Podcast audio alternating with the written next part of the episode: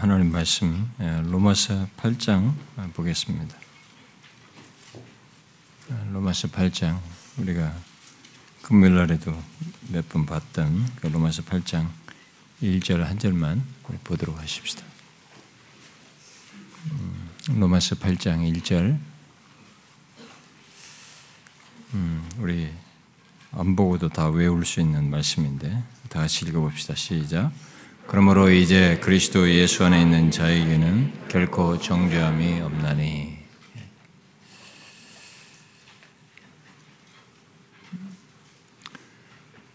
아, 제가 이 시간에 오전에 이렇게 예수 그리스도에 대한 말씀을 전한 것에 연결해서 주로 이제 성찬을 예수 그리스도에 대한 말씀을 할 때는 성찬을 말씀을 예, 오전 말씀과 연결해서 살피겠다고 했는데 음, 그럴 생각이었는데 이제 하나님께서 제 마음에 이렇게 아, 감동을 또 달리 이렇게 또 이 말씀을 묵상하고 어, 살피는 게 좋겠다는 감동이 또 있어서 이 말씀으로 이렇게 살피려고 하는데요. 우리가 이제 떡과 잔을 받기에 앞서서 어, 생각할 사실, 이 본문을 통해서 생각할 사실이 있는데 그걸 좀 상기하면 좋겠습니다. 오늘 본문에서 우리가 생각할 포인트가 두 가지가를 좀 생각을 하고 싶은데요. 제가 이 구절을 다양하게 많이 설명을 했으니까 음, 그 대부분의 모든 내용을 좀 생략을 하고 이 본문에서 좀 어, 주목할 두 가지 이 사실을 좀 음, 우리가 기억하고 떡과 잔을 받으면 좋겠습니다. 아, 먼저 그리스도 예수 안에 있는 자에게는 정죄함이 없다라고 이렇게 말을 하고 있는데 이 말에 속에는 아, 사실 두 가지 측면이 담겨져 있죠. 하나는 정죄함이 있는 조건에서 없게 됐다는 이 사실을 말하고 있습니다. 그래서 이 말씀 속에는 정죄함이 있는 것과 없는 것 두 가지를 이게 일단 함께 이게 전제하고 있죠. 예. 정죄함이 있는 것을 전제하는 가운데서 그리스도 예수 안에 있는 자에게는 정죄함이 없다라고 말을 하는 것입니다. 제가 오늘 이 본문을 통해서 말하고자 하는 것은 정죄함이 있는 것과 없는 것입니다. 먼저 이 정죄함이 있는 것을 생각을 해야 됩니다. 음, 아, 이 말은 에, 그 에,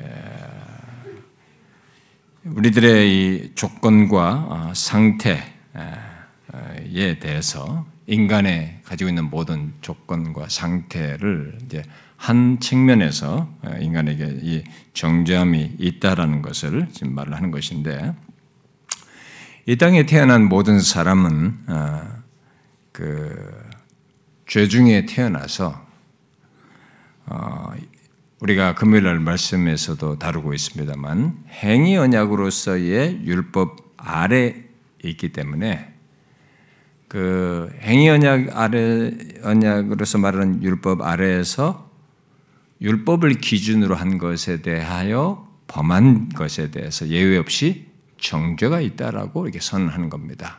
그런데 나면서부터 죄 중에 태어났고 나면서부터 우리가 의식이 이렇게 완성되기 전부터 인간의 죄성을 드러내고 죄를 다 범하기 때문에 어, 결국 정죄함이 있는 상태에 모든 인간은 놓이게 되죠.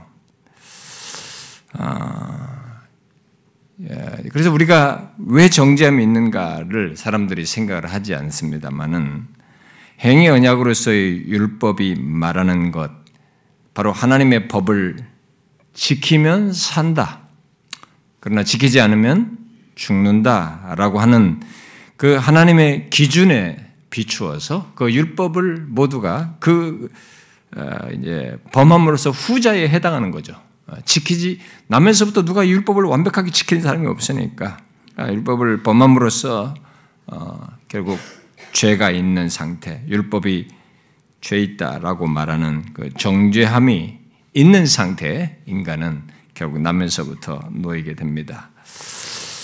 아, 그래서 인간은 자신이 갖게 된 이 죄 문제가 율법을 범한 죄를 가 해결되지 않는 한 결국 어, 죄를 해결하시는 예수 그리스도와의 어떤 연합이 있거나 예수 그리스도와의 관련을 갖지 않는 한 행위 언약으로서의 율법이 우리가 죄 있다라고 말하며 정죄하는 여기에서 벗어날 길은 없습니다. 아, 그런데 이제 사람들 중에는 뭐 몰라서든 이런 걸 들어서 알아든 뭐 그래도 나는 상관없다. 나는 뭐 정지함이 있어도 그런 상관없다. 괜찮다라고 하면서 별 문제가 없다는 듯이 사는 사람들이 있죠. 아, 심지어 교회를 다니면서도 그런 사람들이 있을 수 있습니다. 별로 이제 자각 능력이 없고 어, 이런 것이 뭐 어때 크게 여기에 대해서 심각하게 생각지 않고 살아가는 사람도 있습니다. 그들은 정죄함에 따른 이, 이 죄가 있고 거기에 대해서 정죄하게 되는 정죄함이 있는 이것이 뒤따르는 것이 무엇인지를 몰라서 그런 것이고 그것을 일부러 망각하거나 생각지 않으려고 해서 아마 그런 태도를 취할 것입니다. 아, 안 믿는 사람들은 어, 뭐 자신들이 잠시 잊고 정죄함 이후에 뒤따르는 것이 무엇인지에 대해서 잠시 잊고 어, 살아갈 수 있습니다. 바로 그 정죄함 이후에 있게 되는 하나님의 진노와 심판에 대해서 잊고 살 수 있습니다. 아, 그러나 그 사람 위에는 이 정죄함이 이렇게 항상 있는 조건에 있기 때문에 언제든지 그에 따른 죄의 판결로서 있게 되는 심판과 진노를 받을 것은 항상 준비되어 있어요. 그 상태에 있는 겁니다. 예수님께서 요한복음 3장에서 말씀하셨잖아요. 음, 믿지 아니하는 믿지 아니함으로 벌써 심판을 받은 것이라라고 말하면서 정죄는 이것이니 곧 빛이 세상에 왔을 때 자기 행위가 악함으로 빛보다 어둠을 더 사랑하는 것 이게 바로 이제 정죄로 얘기를 했습니다.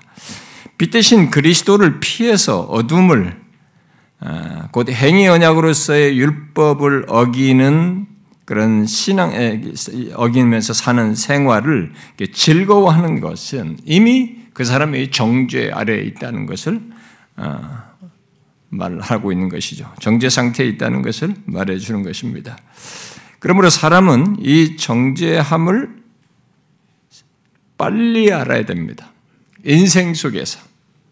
이 인간 조건에서 빨리 알아야 거야. 빨리 알수록 이 사람에게는 어, 어떤 돌파구가 될 수 있습니다. 정지함이 있다는 걸 빨리 알면은 그러면 어떻게 되지라는 퀘션이 생기게 되고 길을 찾을 수가 있습니다.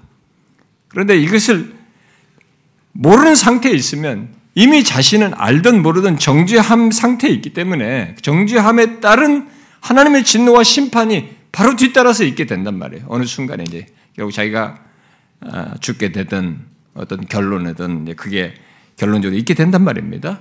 그런데 인간에게 있어서 가장 필요한 순간은 자신이 정죄함 아래에 있다는 것, 자신이 정죄함, 자기에게 정죄함이 있다라고 하는 것을 빨리 아는 것입니다. 근데 이걸 알 수 있는 길이 어디서 알 수 있냐면은 돌을 닦아서 아는 게 아닙니다. 이 세상의 일반적인 종교를 가지고는 안 됩니다. 행위언약으로서 율법이라고 하는 이 율법의 비추임을 받아야 되고 결국 하나님의 말씀을 들음으로써 자기가 정죄함이 있구나라는 것을 처음 자각하게 됩니다. 더 정확하게 말하면 예수 그리스도 앞에 나와서 예수 그리스도를 믿기 전까지는 정죄함이 있다라는 것 정도를 희미하게 알 수 있어요. 이것조차도 아주 정확하게 알지 못할 수도 있습니다. 율법이 비추인 것에서 알게 되지만은 사실은 이 정죄함이라고 하는 것이 어떤 것인지 실체를 가장 그래도 최대한 잘 알 수 있는 상태는 예수 그리스도를 믿음으로써입니다. 그러기 전까지는 이 정죄함이 있다는 것을 율법에 비추인 걸 가지고 양심의 가책을 느끼고 조금 멀리 하더라도 충분히 못 알을 수 있어요. 그러나 그거라도 스타트가 될 수 있습니다. 내가 정죄, 정죄함이 있구나, 내게. 나는 정죄함을, 정죄를 받아야 하는 조건에 있구나. 이 정죄함으로 인해서 있게 되는 하나님의 진노와 심판을 받을 사람이구나. 라고 하는 것을 빨리 알아야 여기서부터 이 사람은 길을 찾을 수 있죠, 이제. 그 다음부터. 어떻게 할 수, 어떻게 하면 좋을까라는 질문을 가질 수 있게 됩니다. 만일 이제 그런 자각도 없고 그런 모르는 채 또 무시하면서 살다, 살게 되면은 그 사람은 언제 그 정죄에 따른 진노와 심판이 있어도 아무런 예, 문제가 되지 않을 이미 조건을 가지고 있어서 죽는 즉시 그는 하나님의 이 죄에 대한 정죄함이 무엇인지 그 어마어마한 실체를 대면하게 됩니다. 일단은 성경은 이 사실을 말합니다. 인간은 예수 그리스도를 만나기 전까지는 하나님의 말씀에 비추어서 예수 그리스도를 만나기 전까지는 예외 없이 정죄함이 있다라는 것입니다. 그 사실이 오늘 본문에 전제되어 있습니다. 그 다음에 또 한 가지는 오늘 본문은 정죄함이 없는 문제를 얘기하고 있습니다. 이것은 정죄함이 있다라는 전제에서 생각하면 굉장히 큰 사실입니다. 네, 엄청난 얘기를 꺼낸 겁니다. 아니, 정죄함이 있는 조건에서 어떻게 정죄함이 없다는 것이야? 라는 이 질문을 하게 되면 이건 굉장한 얘기입니다. 아니, 내가 지금 정죄함이 있는 상태인데 내가 분명히 죄가 있고 죄를 범했으니까 죄에 따라서 판결과 거기에 따른 이제 진노와 심판을 받아야 할 사람인데 그 조건, 조건에서 내가 정죄함이 없다는 것이 이게 어떻게 가능한가? 이게 어떻게 있을 수 있는가라는 질문을 할 수 있게 되겠죠. 이에 따른 대답은 우리가 행위 언약으로서의 율법을 범한 것이 해결될 때만 이 정죄함이 없다는 말에 해당하는 결론에 이를 수 있습니다. 그러니까 쉽게 생각하면 안 됩니다. 도식적으로 생각하면 안 됩니다. 우리가 예수를 믿으면 이게 그런 그게 답이 맞는데 그런 것을 그냥 쉽게 생각하니까 정죄함이 있는 것과 없는 것의 차이를 이게 잘 몰라요. 피부적으로 진지하게 정확하게 제대로 해서 파악지를 못합니다. 대답은 다른 것이 없습니다. 우리가 행위 언약으로서 율법을 범한 것이 해결되어야만 정죄함이 없게, 없게 됩니다. 그런데 우리가 어, 정죄를 받아야 하는 내용 그런 어, 그런 조건에서 죄 있는 조건에서 그 판결을 하는 이것은 뭐 저절로 없어지는 게 아니잖아요. 그 그런 해결책이 내가 스스로 해결할 수 있는 것도 아니고 저절로 없어지는 게 아니잖아요. 그것이 해결될 수 있는 길은 하나밖에 없습니다. 그 내가 범한 죄에 대한 정죄 그리고 정죄에 따른 형벌, 진노 이걸 그대로 내 대신 누가 받는 조건에서만 가능합니다. 오늘 본문이 바로 그걸 얘기하는 겁니다. 율법은 율법대로 살면 문제가 없어요. 율법대로 살면 살고 범하면 죽는다고 했기 때문에 그걸 만족시켜야 된단 말이에요. 이미 내가 범한 조건이 있기 때문에 나는 만족시킬 수가 없습니다. 그리고 만족시키는 음, 음, 조건을 가진 사람도 없죠. 그 누가 그걸 할 수 있습니까? 근데 바울은 그 일을 그리스도 예수께서 하셨다는 것을 말하고 있는 것입니다. 이 로마서에서 앞서서 그 사실을 진술한 것에 전제하여서 근거해서 원문에서 그리스도 예수 안에는 그리스도 예수 안에서 그 율법에 만족되어서 결국 정죄함이 없는 것이다. 이 사실을 말해주고 있는 것입니다. 그래서 로마서 3장에서 말을 하지요. 그리스도 예수 안에 있는 속량으로 말미암아 하나님의 은혜로 값없이 의롭다 하심을 얻은 자 되었느니라 이렇게 말합니다. 결국 그리스도의 죽으심으로 인한 속량, 우리가 범한 것을 다 갚으시는 속량, 만족해 하시는 속량이 있었기 때문에, 있기 때문에 정죄함이 없다라는 것을 말해주고 있는 것입니다. 그래서 정죄함이 없음은 오직 한 조건 안에서만 갖는다는 것을 오늘 본문이 증거해 주고 있는 것입니다. 무엇입니까?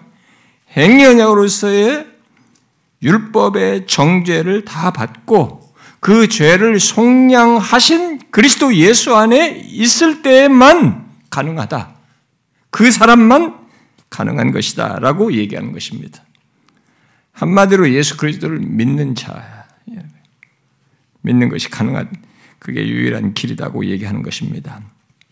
예수님은 요한복음 3장에서 정죄를 정죄는 예수 그리스도를 믿지 않고 어, 빛보다 어두움을 사랑하는 자에게 있지만 예수 그리스도를 믿는 자는 심판을 받지 않는다. 결국 정죄를 받지 않는다는 거죠.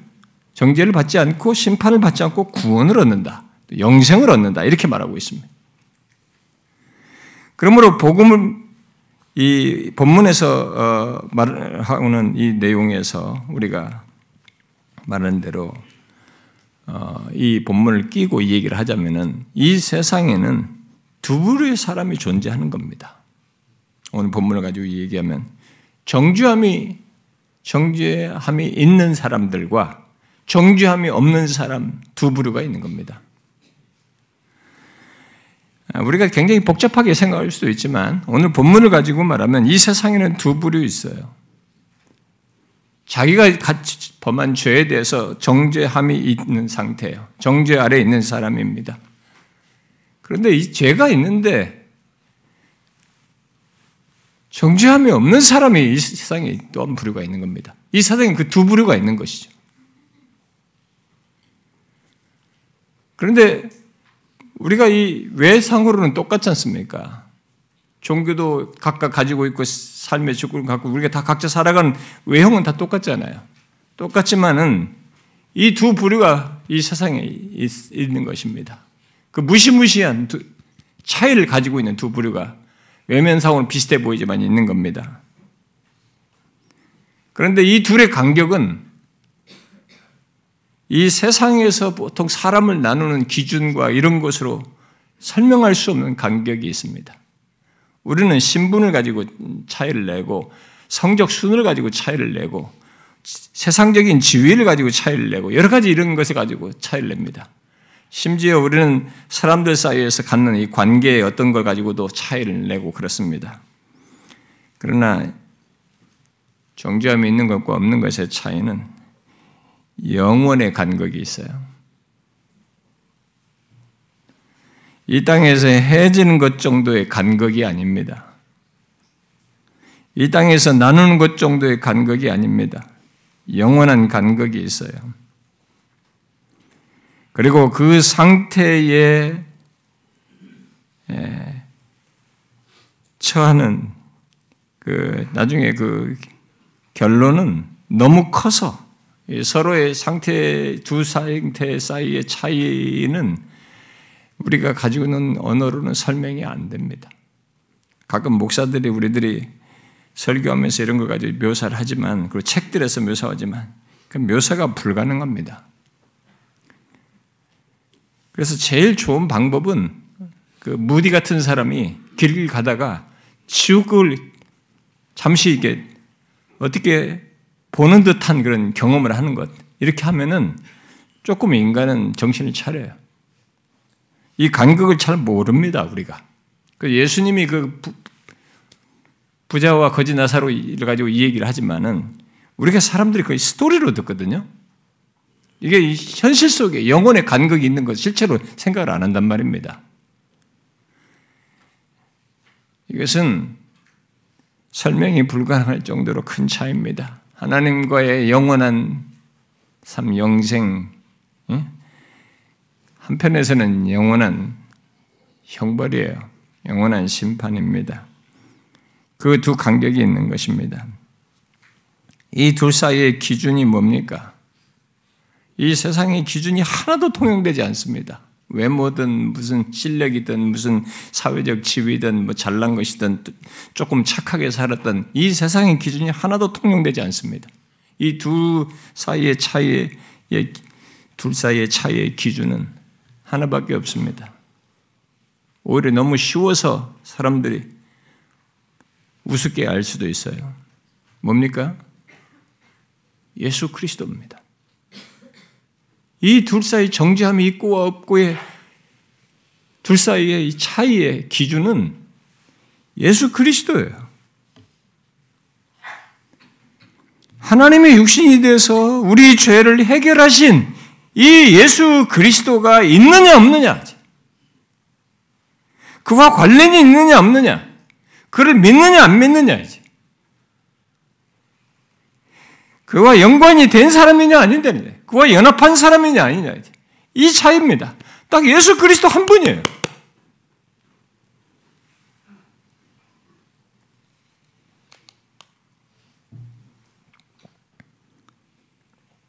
이 땅에 그래서 단어상으로 예수 그리스도 때문이다. 예수 그리스도가 기준이다. 예수 그리스도 한 번 믿는 것에 차이가 있다.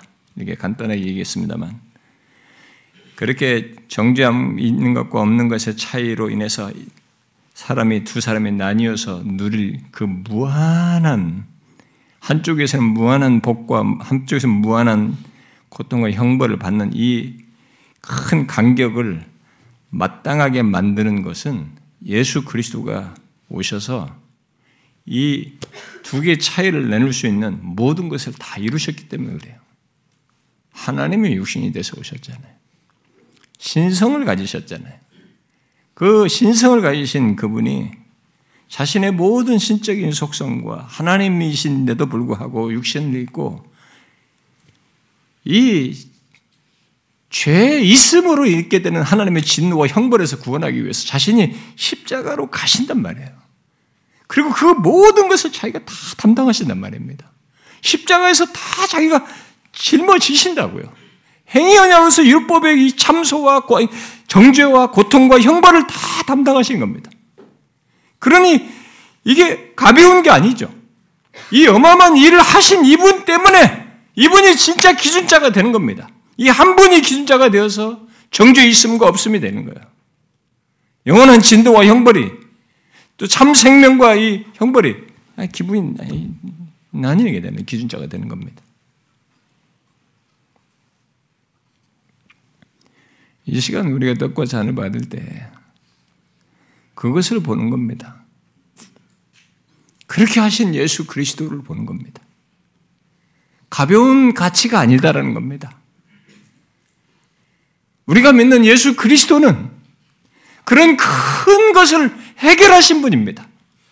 그리고 그 큰 것을 해결하기 위해서 자신이 육신이 되어서 기꺼이 그 신성을 가지시면서도 십자가로 가신 겁니다. 우리가 한 게 너무 없기 때문에 이렇게 큰 선물을 우습게 하는 겁니다. 구원받았다. 죄에서 구원받았다. 정죄함이 없다.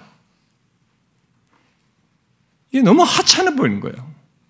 나는 그냥 교회 와서 예수 믿기만 해도 난 죄만 있던 사람이 예수 믿기만 했는데 그 사람이 됐다고 하니까 정죄함이 없다고 하니까 이 천국에 들어갔다고 하니 하나님의 영생을 소유했다고 하니 형벌에서 벗어났다고 하니 이게 너무 뭐가 좀 있어야 되지 않을까 말이지.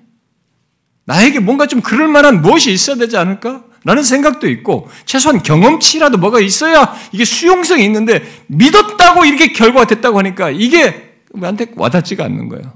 가벼운 거예요. 그래가지고 이 사람들이, 예수 믿는 사람들이, 예수 믿게 되어서 자기가 이런 사람, 정죄함이 없는 사람이 된 것의 가치를 너무 모르고 살아요. 이 시간 떡과 잔을 받을 때는 표상이잖아요. 떡을 통해서 전병을 통해서 그리스도의 몸이자 육신 입으신 하나님이 정죄함이 없기 위해서 몸을 내어 주셨고 십자가에 달리셨다. 피 흘리셨다. 모든 걸 해결하셨다는 거지. 우리가 이 포도주를 가지고 이길 때 그 모든 것을 해결하셨다. 십자가에 흘리셨다. 이 중요한 가치 때문에 그렇게 된 것이다.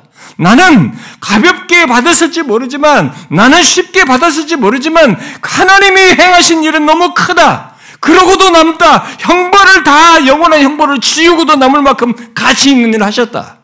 그분 때문이지. 다른 건 아니다라는 거예요. 우리는 넣고 잘 받으면서 그것을 믿음으로 보셔야 됩니다. 예수 믿는 것이 얼마나 큰 것인지를 아셔야 됩니다. 정죄함이 없는 것이 얼마나 큰지를 아셔야 됩니다. 이건 말로 형용할 수 없습니다. 영원한 가치입니다. 영원토록 놀랄 사실입니다. 정죄함이 없는 것이. 여러분과 저는 머리서부터 발끝까지 남에서부터 죄밖에 없는 사람입니다. 이 죄에 대한 정죄밖에 없어요. 거기에 진노와 형벌밖에 받을 것이 없는 사람입니다. 근데 예수 그리스도 때문에 그가 하나님의 육신이 되어서 모든 것을 해결하신 것 때문에 내가 거기서 벗어난 겁니다. 정죄함이 없게 된 것입니다. 그리스도 예수 안에 있는 자에게는 결코 정죄함이 없나니 행위원자로서 율법이 나한테 고소할 게 없는 겁니다. 그분이 완벽하게 처리하셔서 이게 얼마나 큰 일입니까, 여러분? 이 시간 덕과 잔을 받을 때는 여러분이 그걸 명확히 확인하셔야 됩니다. 놀랍다, 이 큰 은혜. 그리스도 안에서 있게 된 놀라운 은혜다. 혹시 우리 중에 아직 정죄함이 있는 상태에 있는 사람이 있습니까? 빨리 자각하셔야 됩니다. 답은 하나밖에 없어요. 그 상태에서 죽으면 형벌인 것입니다. 영원토록. 정죄함에 따른 진노와 심판밖에 없는 겁니다. 너무 쉽죠? 예수 그리스도를 영접하는 것이.